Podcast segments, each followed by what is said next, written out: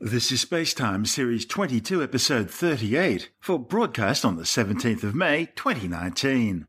Coming up on Spacetime, Blue Origin reveals its new Blue Moon lunar lander, a dark matter detector observes the rarest event ever recorded, and the European Space Agency to launch its new Vega C rocket before the end of the year.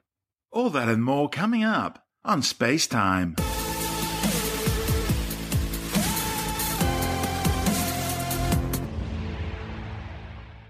The world's richest man, Amazon boss Jeff Bezos, and his Blue Origin Aerospace company could have people walking on the moon by 2024.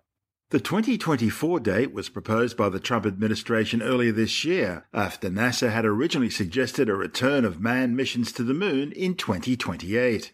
Bezos says Blue Origin have already been working on a project to return people to the moon for over three years, and so will be ready to achieve the 2024 deadline set by the White House. The 55 year old made the claim during the unveiling of Blue Origin's new Blue Moon lunar lander. Looking a bit like a beefed up version of NASA's famous Apollo era lunar excursion module, the LEM, the new four legged Blue Moon lander will have a fully fueled mass of 15 tons and be capable of carrying 3.6 tons of cargo and supplies to the lunar surface. The vehicle will be capable of carrying scientific instruments, deploying satellites, releasing robotic lunar rovers onto the surface, and potentially future pressurized lunar vehicles for humans to drive around in. A taller stretched version carrying extra fuel will be capable of transporting up to 6.5 tons, including a lunar ascent module for manned missions to the lunar surface. Bezos wants Blue Moon to land near the moon's south pole, where deep craters with floors in permanent shadow hold vast deposits of frozen water ice. These deposits could be exploited to produce hydrogen and oxygen to fuel longer distance deep space missions to Mars and beyond. The White House's 2024 deadline has put NASA into a spin, as neither their new heavy lift rocket, the SLS, being built by Boeing, or their deep space capsule Orion, being built by Lockheed Martin, are likely to be ready in time. US Vice President Mike Pence says if NASA can't meet the five year deadline, he'd be looking at the private sector to step up to the mark. And both Blue Origin and SpaceX have suggested the 2024 lunar deadline is feasible. Existing missions using SpaceX's Falcon 9 rockets and Dragon cargo ships are all running smoothly, and SpaceX has just conducted the first commercial launch of the world's most powerful rocket, the Falcon Heavy, and work on an even larger, more powerful rocket known as Starship is now gaining momentum. The Hawthorne, California based company is also continuing to develop its Crew Dragon 2 capsule, which will eventually transport people to and from the International Space Station. However, an explosion which destroyed a Crew Dragon 2 capsule during a ground test at Cape Canaveral last month has now put that project behind schedule. The company is, however, still planning to send a Japanese space tourist and some of his friends on a journey around the moon in the next few years. That'll be aboard a Crew Dragon 2 capsule. While another Crew Dragon 2 capsule, this one on a robotic mission, will soon be sent to Mars under the guise of Red Dragon. Blue Origin, of course, is also working on two other projects beside Blue Moon. There's its New Shepard suborbital rocket to fly tourists to the edge of space. That's just scored another major success with its 11th test flight meeting all parameters. New Shepard's now expecting to take its first people into space before the end of the year. And work's also continuing on the company's new heavy lift rocket, New Glenn, which is expected to fly in 2021. As part of that project, Blue Origin's now taken over and started construction on the site of the former Space Launch Complex 36 at the Cape Canaveral Air Force Station. Bezos sees New Glenn as the key to future space exploration. We're going to build a road to space, and then amazing things will happen. There are certain gates we have to go through, certain precursors, certain prerequisites. If we don't do these, we will never get there. First, we must have a radical reduction in launch cost. Launches are just simply too expensive today. And second, we have to use in space resources. Earth has a very powerful gravitational field, and lifting all of our resources off of Earth just isn't going to work. We need to be able to use the resources that are already in space. Here's New Shepard. The Blue Origin team has already made amazing progress on reusable launch vehicles almost no refurbishment between flights. That's how you reduce launch cost. You have to have reusable vehicles. Today, what we do is we use launch vehicles one time and throw them away.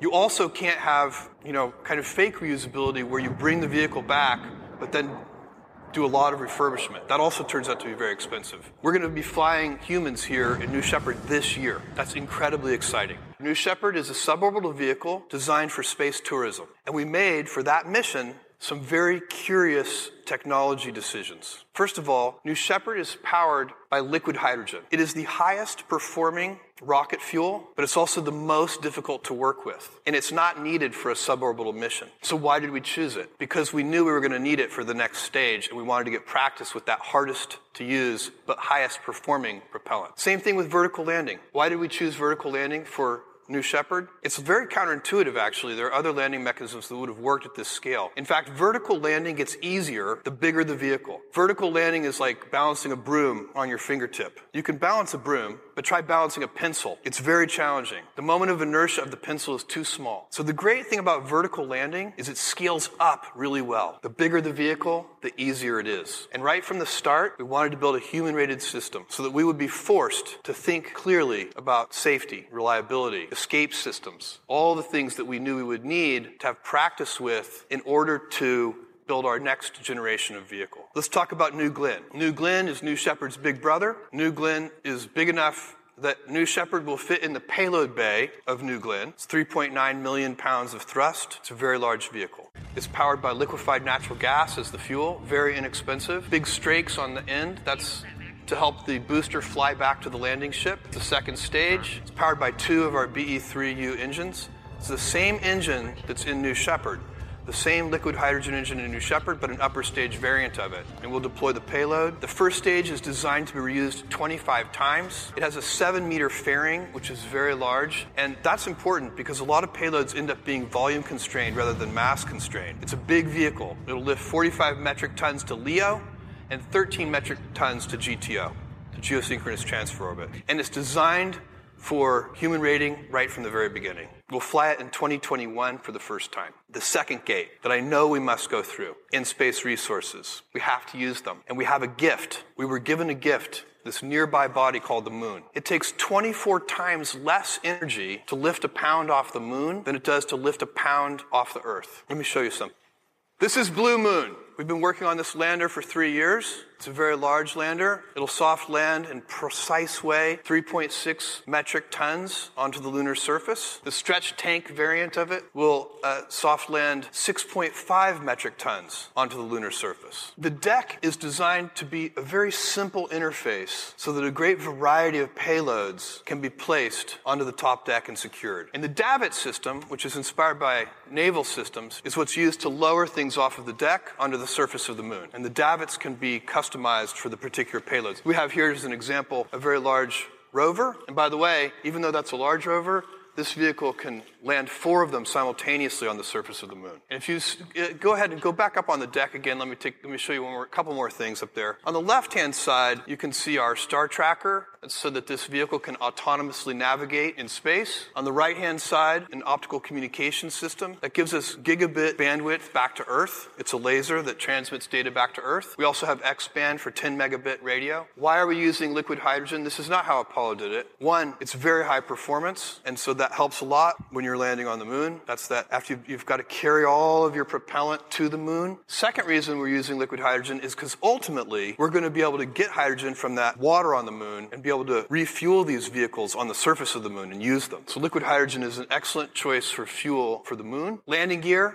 they're designed, the very wide splay angle is designed so that we can land on an incline on the moon of up to 15 degrees, which is a very big incline, be able to do that safely. We have flash LiDAR, so we can do terrain mapping. There's no GPS on the moon. So if you want to land precisely, and we can land within 75 feet of our target, when you want to land precisely, what you do is you use features on the moon to navigate. This is the BE7 engine. It's liquid hydrogen, liquid oxygen. We're going to hot fire it for the first time this summer, which the only reason we can do that is because we've been working on it for three years. Most of it is printed. It has 10,000 pounds of thrust, and it has very deep throttling capability. That's critical for a lunar descent engine because this lander, when it's fully loaded with fuel, weighs 33,000 pounds. When it's done its descent burn and it's just about to land, the fuel is almost gone. It weighs less than 7,000 pounds. And so to provide the right amount of force on the vehicle with the engine, you need to be able to throttle it way down as the vehicle is getting lighter because it's burning its own fuel. Vice President Pence just recently said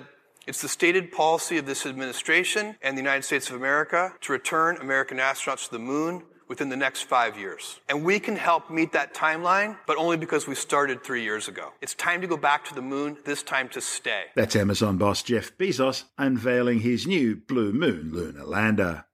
And this is Space Time. I'm Stuart Gary. How does one observe a process that takes more than a trillion times longer than the age of the universe? Well, the Xenon Collaboration Research Team did it with an instrument built to find the most elusive particle in the universe, dark matter.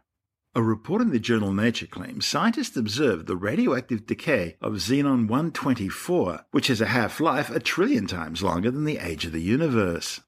The detection was made using a 1,300 kilogram vat of super pure liquid xenon, shielded from cosmic rays in a cryostat submerged in water 1,500 meters beneath the Gran Sasso Mountains of Italy. Physicists say the observation shows this detector can measure the rarest thing ever recorded. The detector was designed to hunt for dark matter by recording tiny flashes of light created when particles interact with xenon inside the machine. Of course, dark matter is one of the biggest mysteries in science today. Scientists have no idea what it is, even though it makes up some 85% of all the matter in the universe. It seems to be this invisible substance which interacts only gravitationally with baryonic or normal matter, the stuff stars, planets, asteroids, houses, cars, trees, dogs, cats, and people are made of. Astronomers only know dark matter exists because they can see its gravitational effect on normal matter, such as preventing galaxies from flying apart as they rotate. Hypothetical subatomic particles such as axions, sterile neutrinos, and possibly primordial black holes are among the most popular current ideas to try and explain dark matter. Scientists have been using underground observatories like Gran Sasso, as well as detailed studies of objects in the halos of galaxies and experiments at the world's largest particle accelerators to try and uncover the secrets of dark matter. And while Gran Sasso was built to capture the interaction between a dark matter particle and the nucleus of a xenon atom, the detector actually picks up signals from any interactions with xenon. And that's where our story begins. The evidence for xenon decay was produced as a proton inside the nucleus of a xenon atom converted into a neutron. In most elements subject to decay, that happens when one electron is pulled into the nucleus. But a proton in a xenon atom needs to absorb two electrons to convert into a neutron, an event called double electron capture. And double electron capture can only happen when two of the electrons are right next to the nucleus at just the right time. When this incredibly rare event happened and a double electron capture occurred inside the detector, instruments picked up the signals of the electrons in the atoms rearranging to fill the two that were absorbed into the nucleus. Electrons in double capture are removed from the innermost shell around the nucleus, and that creates room in the shell. The remaining electrons collapse to the ground state, which is what the detector then observed. It's the first time scientists have measured the half life of a xenon isotope based on a direct observation of its radioactive decay. The detection, therefore, helps science advance the frontiers of knowledge about the most fundamental characteristics of matter. I'm Stuart Gary. This is Space Time.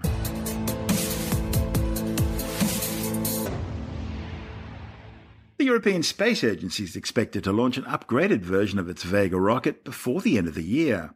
The new rocket, to be called the Vega C, will use the more powerful P 120 solid rocket motor for its first stage.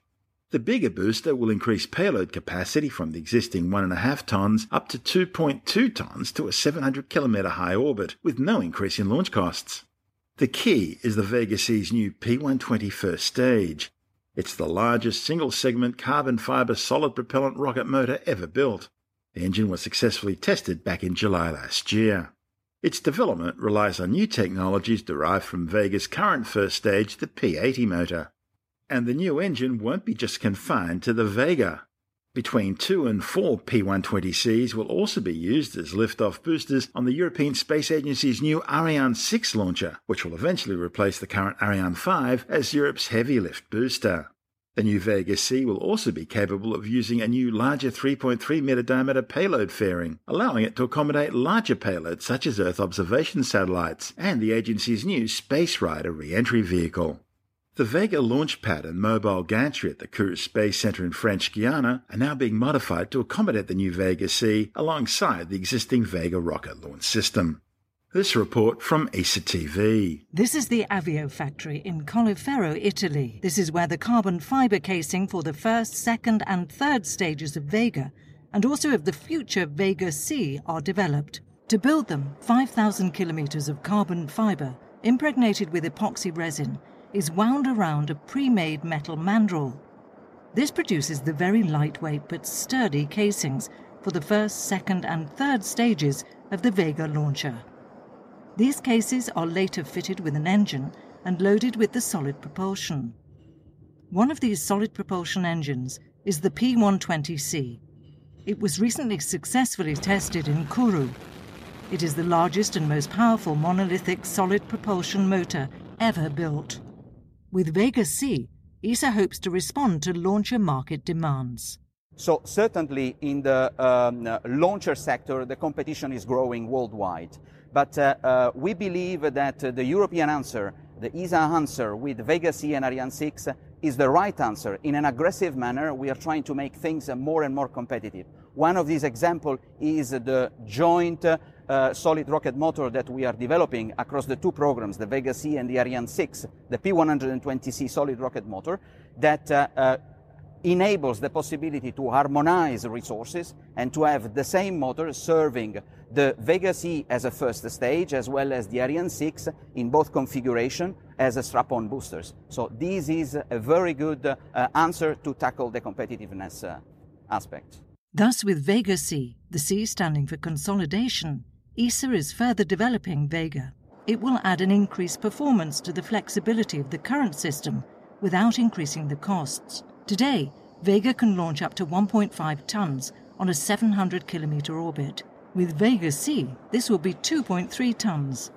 In order to increase the performances, two new solid propulsion engines have been developed the P 120C, but also the Zefiro 40 for the second stage. Further enhancements are made with AVUM Plus, which is derived from the current Vega's AVUM upper stage. It will be lighter and have a larger fairing for bigger payloads.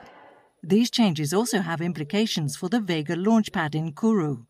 We've foreseen a lot of activities to modify the launch site from the Vega configuration to the Vega C configuration.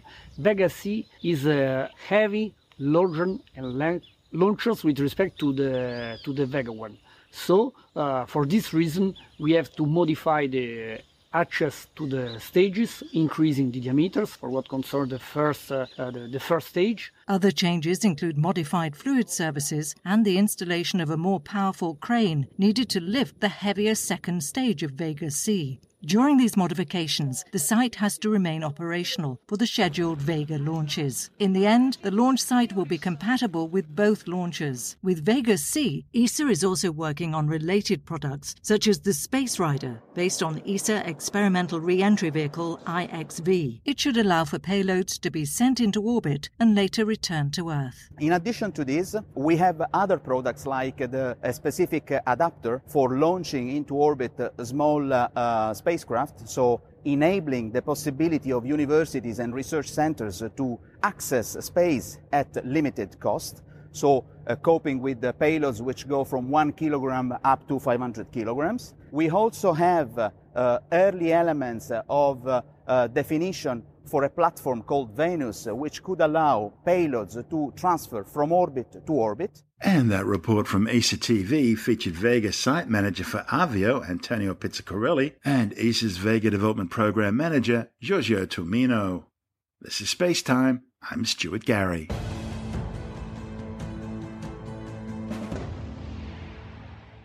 Italy's new Prisma Earth observation satellite has been successfully launched into orbit. The flight aboard a Vega rocket blasted off from the European Space Agency's Kourou spaceport in French Guiana. À tout de DDO, attention pour le décompte final. 10, 9, 8, 7, 6, 5, 4, 3, 2, 1, top. Allumage P80, décollage du V14 Prisma. Propulsion nominale. Propulsion nominale. And they are off. Prisma has started its journey. Vega blazing a trail across the night sky here as the skies over the uh, Guiana Space Center. The Vega launcher takes its name from the brightest star in the constellation of Lyra, fifth brightest star in the night sky, and tonight she is lighting up our night sky. Heading north now over the Atlantic. Séparation P80. The separation there of the first stage. Allumage Z23. And he's telling us that the second stage is switching on. Arianespace Flight VV14 deployed Prisma into a 614 kilometre high sun synchronous orbit 54 minutes after launch, following two burns of Vega's upper stage engine. After releasing its payload, Vega's upper stage undertook one final engine burn to ensure direct re-entry and burn up in Earth's atmosphere over the ocean. It's all part of ESA's program to reduce the amount of space junk orbiting the Earth. Built by OBH in Italy, the 879 kilogram Prisma spacecraft will spend the next five years monitoring the planet's environment and how that environment is being affected by the worsening impact of global warming. Prisma will focus on resource management, crop classification, and pollution control. The probe carries an innovative electro-optical instrumentation package combining a hyperspectral sensor with a medium-resolution panchromatic camera. The hyperspectral data it achieves will assist scientists in forest analysis, precision agriculture, the monitoring of both inland and coastal waters, as well as climate change, environmental research, material exploration, and mining. The 30 metre tall Vega is a four stage launch vehicle designed to carry small scientific payloads of between 300 and 2,500 kilograms, depending on orbit.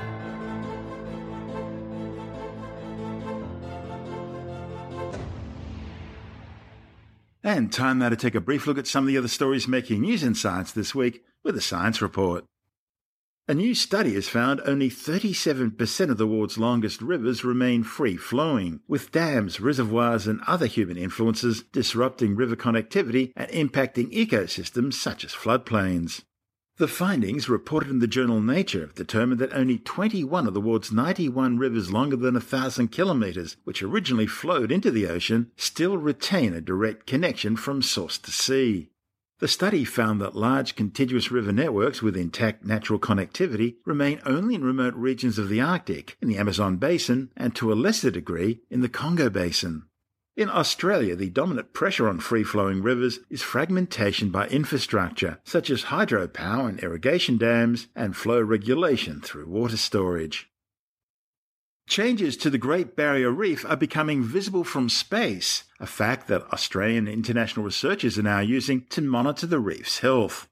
Using remote underwater cameras and satellite images from Google Earth, researchers looked at fish's grazing halos, plant patterns that show where fish have been eating, in order to estimate the health of the sea's life. They found changes in algae occurring over long periods of time in excess of 40 years and over thousands of kilometres. A report in the Journal of the Proceedings of the Royal Society B claims this approach can be used to detect and predict changes in reef ecology worldwide, and since it can be done using Google Earth, even inaccessible reefs can be monitored. New research suggests that whole body scans of people with newly diagnosed cancers may end up being a quicker and cheaper way of detecting cancer that's spread. The findings, reported in the Lancet Medical Journal, are based on results from a trial which determined that for people with newly diagnosed bowel and lung cancers, whole body MRIs could reduce the amount of time it takes to diagnose the stage of cancer by five and six days, respectively. Researchers found the results were just as accurate as traditional investigations such as CT scans, but the costs were substantially less. A small meter high new relative of the famous Tyrannosaurus rex has been discovered in New Mexico. The fossils from two juvenile skeletons dating back around 92 million years provide fresh insights into the little understood origins of T. rex and its closely related cousins. Named as Suskityrannus hazelae after the local Zuni word for coyote, the dinosaurs were each only about as long as a T. rex's skull. Interestingly, these fossils were originally discovered more than 20 years ago, but it's taken this long to work out exactly what they were. Paleontologists say this new theropod dinosaur fills the gap between the smaller species of Tyrannosauroid, which diverged early on, and the giants that were to follow, such as T. rex. Astronauts on long space missions can experience changes in their eyes and vision which can last for years, but now researchers believe they may have found a way to help them using swimming goggles. A study reported in the Journal of the American Medical Association examined 20 men who completed exercises while on their back to simulate the effects of exercise in space, with 10 of the participants wearing swimming goggles during their workout. The team found exercise decreases pressure on the eye, while the addition of the swimming goggles increased the pressure, which could reduce some of the adverse effects on the eye of long duration space flights.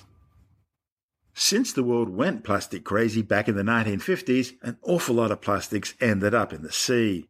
Now, researchers have shown the rise in plastic pollution in the North Atlantic Ocean based on records spanning almost 60 years from a marine sampling instrument. A report in the journal Nature Communication shows that data from the Continuous Plankton Recorder, which has been towed nearly 6.5 million nautical miles since 1957, found a significant increase in plastics in the North Atlantic and surrounding seas since the 1990s, with plastic entanglement increasing by 10 times since the year 2000 onwards. Well, in a world full of people who are prepared to believe in flat earths and anti vaxxing, it's hardly surprising that a new survey has found people are becoming increasingly skeptical of science. 3M's 2019 State of Science Index has found that some 35% of people are now skeptical of science. That's an increase of 3% over last year. Tim Mendham from Australian Skeptics says the study also shows that more than a quarter of people are suspicious of the role of science over the next 20 years. And in the United States, that number's even worse at a third of all people. It's a survey done by the 3M company, which is the company that makes post-it notes, mm-hmm. sticky tape, that sort of stuff, although they make a lot of other products as well. Very large organisation do a very large survey on thousands of people across a whole range of different countries, but across a whole range of different things, asking people what their view is of science. Are they frightened of science? Do they think science is helping them? The latest survey indicates that there is a slight increase in cynicism towards science that people are less confident. I mean, there are areas in which people feel highly confident of, of scientific activity, and those tend to be the areas that they deal with all the time. When they are confronted with scientific achievements in their area or an area of interest or one that impacts on them, they are very supportive of science. It's those areas that they have trouble understanding or don't understand at all or don't make the effort where they have their doubts. Now, for instance, in the health area, people are highly supportive of medical science because they know it works and it helps people by and large. In areas of physics, they get a bit confused because it's a bit difficult because it's, a, it's hard to understand. They get into climate change, it's very hard to understand, and people sort of worry about it because doubt is spread by ignorance. And I use that term ignorance not necessarily in the pejorative sense, but lack of knowledge encourages doubt. And I think the whole solution is to educate people about these things as people are in medical areas because it affects them. When it doesn't affect them, when it's an abstract, they doubt it. When it does affect them, they are very supportive. Or in an area which has a high interest level innately, people are very supportive of space science your area, right? Because it's interesting and exciting and the unknown and it's epic people are also very interested in dinosaurs. So there's three areas of science which uh, virtually everyone's interested in, space, medicine and dinosaurs, and they have a high positive rating. If you're talking about other areas which they feel they don't know about, and because they don't know about it, they see it as a threat, they have a low, low positive reaction to it. So it comes down to education as much as anything. If they're skeptical about it, is, is that the, the Dunning-Kruger effect in, in action? Um, I don't think it's necessarily. I don't think it's, it's as confident as Dunning Kruger, which says that what you don't know, you think you do know. You're an expert. The less you know, the more confident you are, and the more you know, the less confident you are. The reason I mention that is because if I'm discussing a scientific topic about a, an issue I have no knowledge of, rather than be skeptical about what the expert's saying to me, the scientist is saying, I'm more likely to be willing to accept what they're saying because they know more about that topic than I do. Not everyone's as scientifically minded as you are, Stuart. That basically most people, when they see something they don't understand, they put up a blockage. It's a fear factor comes in. I don't understand it, and that implies to other nations, other people, other cultures, and areas like that because they basically put up a, a barrier and the barrier becomes a bias and it becomes prejudice and it becomes cynicism. That's Tim Mendham from Australian Skeptics. You're listening to Space Time. I'm Stuart Gary, and that's the show for now. You can subscribe and download Space Time as a free twice weekly podcast through Apple Podcast iTunes, Stitcher, Bitesz.com, Pocket Casts, SoundCloud, YouTube, Audio Boom, from spacetimewithstuartgary.com or from your favorite podcast download provider. Spacetime's also broadcast coast to coast across the United States on Science 360 Radio by the National Science Foundation in Washington, D.C., and available around the world on TuneIn Radio. If you want more space time, check out our blog where you'll find all the stuff we couldn't fit in the show, as well as loads of images, news stories, videos, and things on the web I find interesting or amusing. Just go to spacetimewithstuartgary.tumblr.com. That's all one word and in lowercase, and that's Tumblr without the E. You can also follow us on Twitter through at Stuart Gary. At Spacetime with Stuart Gary on Instagram and on Facebook, just go to www.facebook.com slash spacetime with Stuart Gary. Spacetime is brought to you in collaboration with Australian Sky and Telescope magazine, your window on the universe. You've been listening to Spacetime with Stuart Gary. This has been another quality podcast production from bitesz.com.